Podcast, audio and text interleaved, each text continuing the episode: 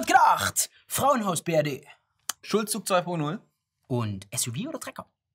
Ist ja eh alles Gleiche.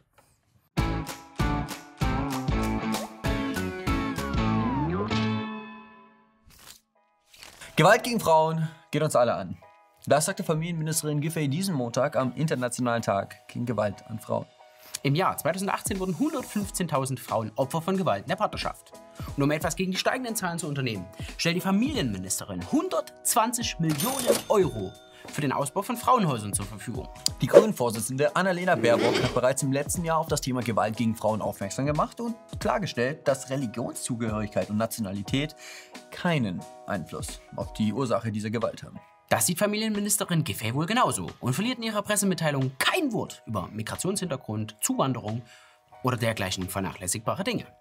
Wenn sie allerdings die guten Neuigkeiten persönlich, sagen wir, in einem Berliner Frauenhaus kundtun wollen würde, könnte es da unter Umständen zu ein paar Verständigungsproblemen kommen.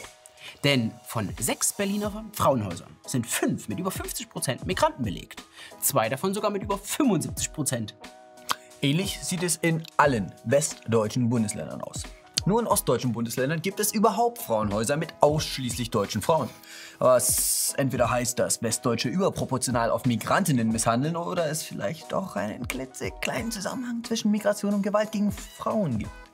Das legt zumindest die, der aktuelle BKA-Bericht nahe, nachdem Ausländer fast dreimal häufiger in Partnerschaften gewalttätig werden.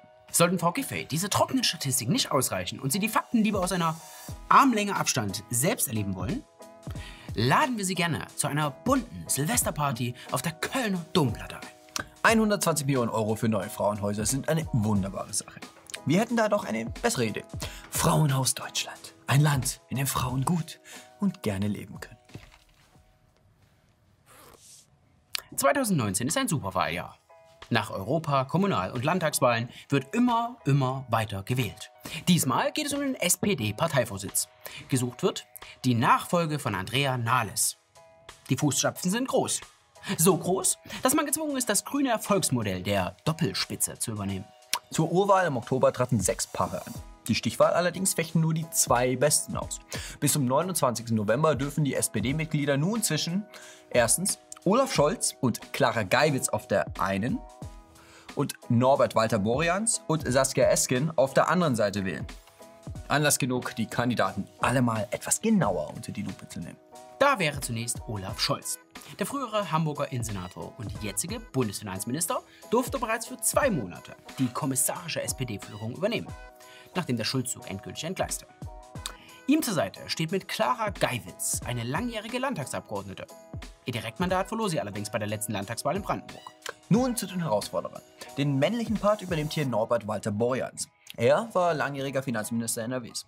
An seiner Seite steht mit Saskia Esken eine aktuelle Bundestagsabgeordnete und Mitarbeiterin in mehreren Ausschüssen.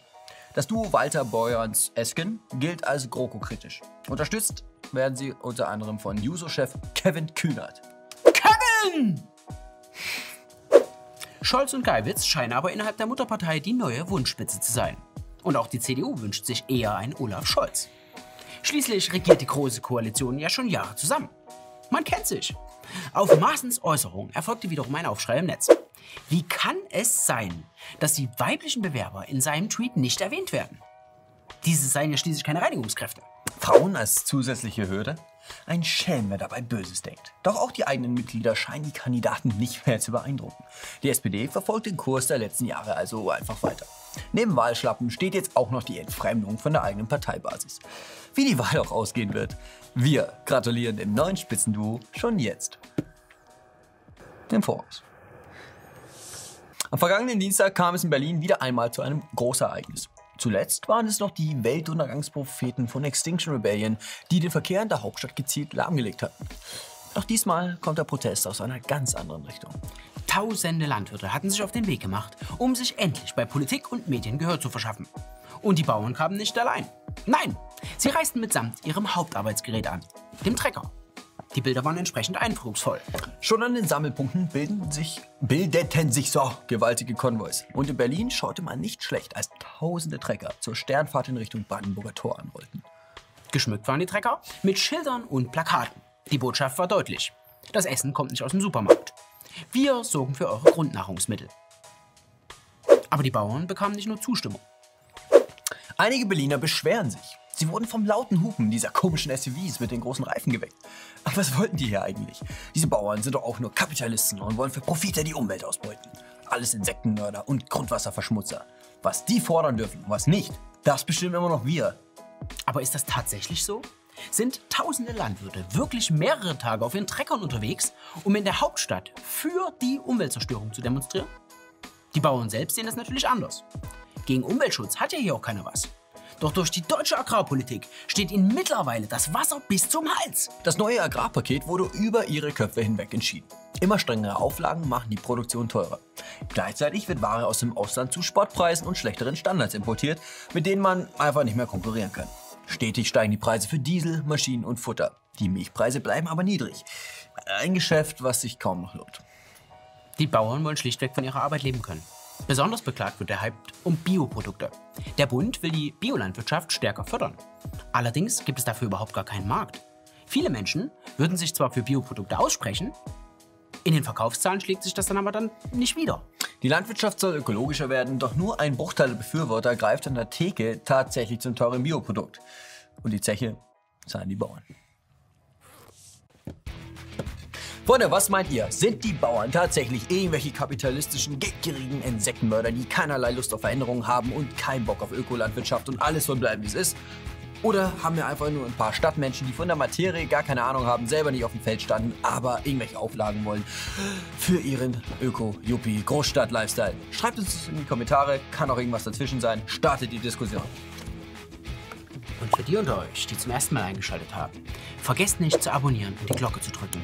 Und jeden Donnerstag um 19 Uhr diese zwei sympathischen jungen Herren direkt bei YouTube zu sehen. Ansonsten liken, teilen, abonnieren. Ihr, hat er ja gesagt. Du hast mir meinen Text versaut. Egal, nächste Woche einschalten, Freunde. Vielen, vielen Dank an all die Leute, die uns jetzt schon unterstützen. So eine Sendung dauert zwar nur 7 Minuten oder 28 Sekunden, aber die Erschaffung dauert einige Tage mit vielen, vielen Leuten. Wenn euch die Sendung gefallen hat, könnt ihr unsere Arbeit natürlich auch gern supporten. Nutzt dazu gern Patreon oder Überweisung! Die Links dazu findet ihr in der Beschreibung.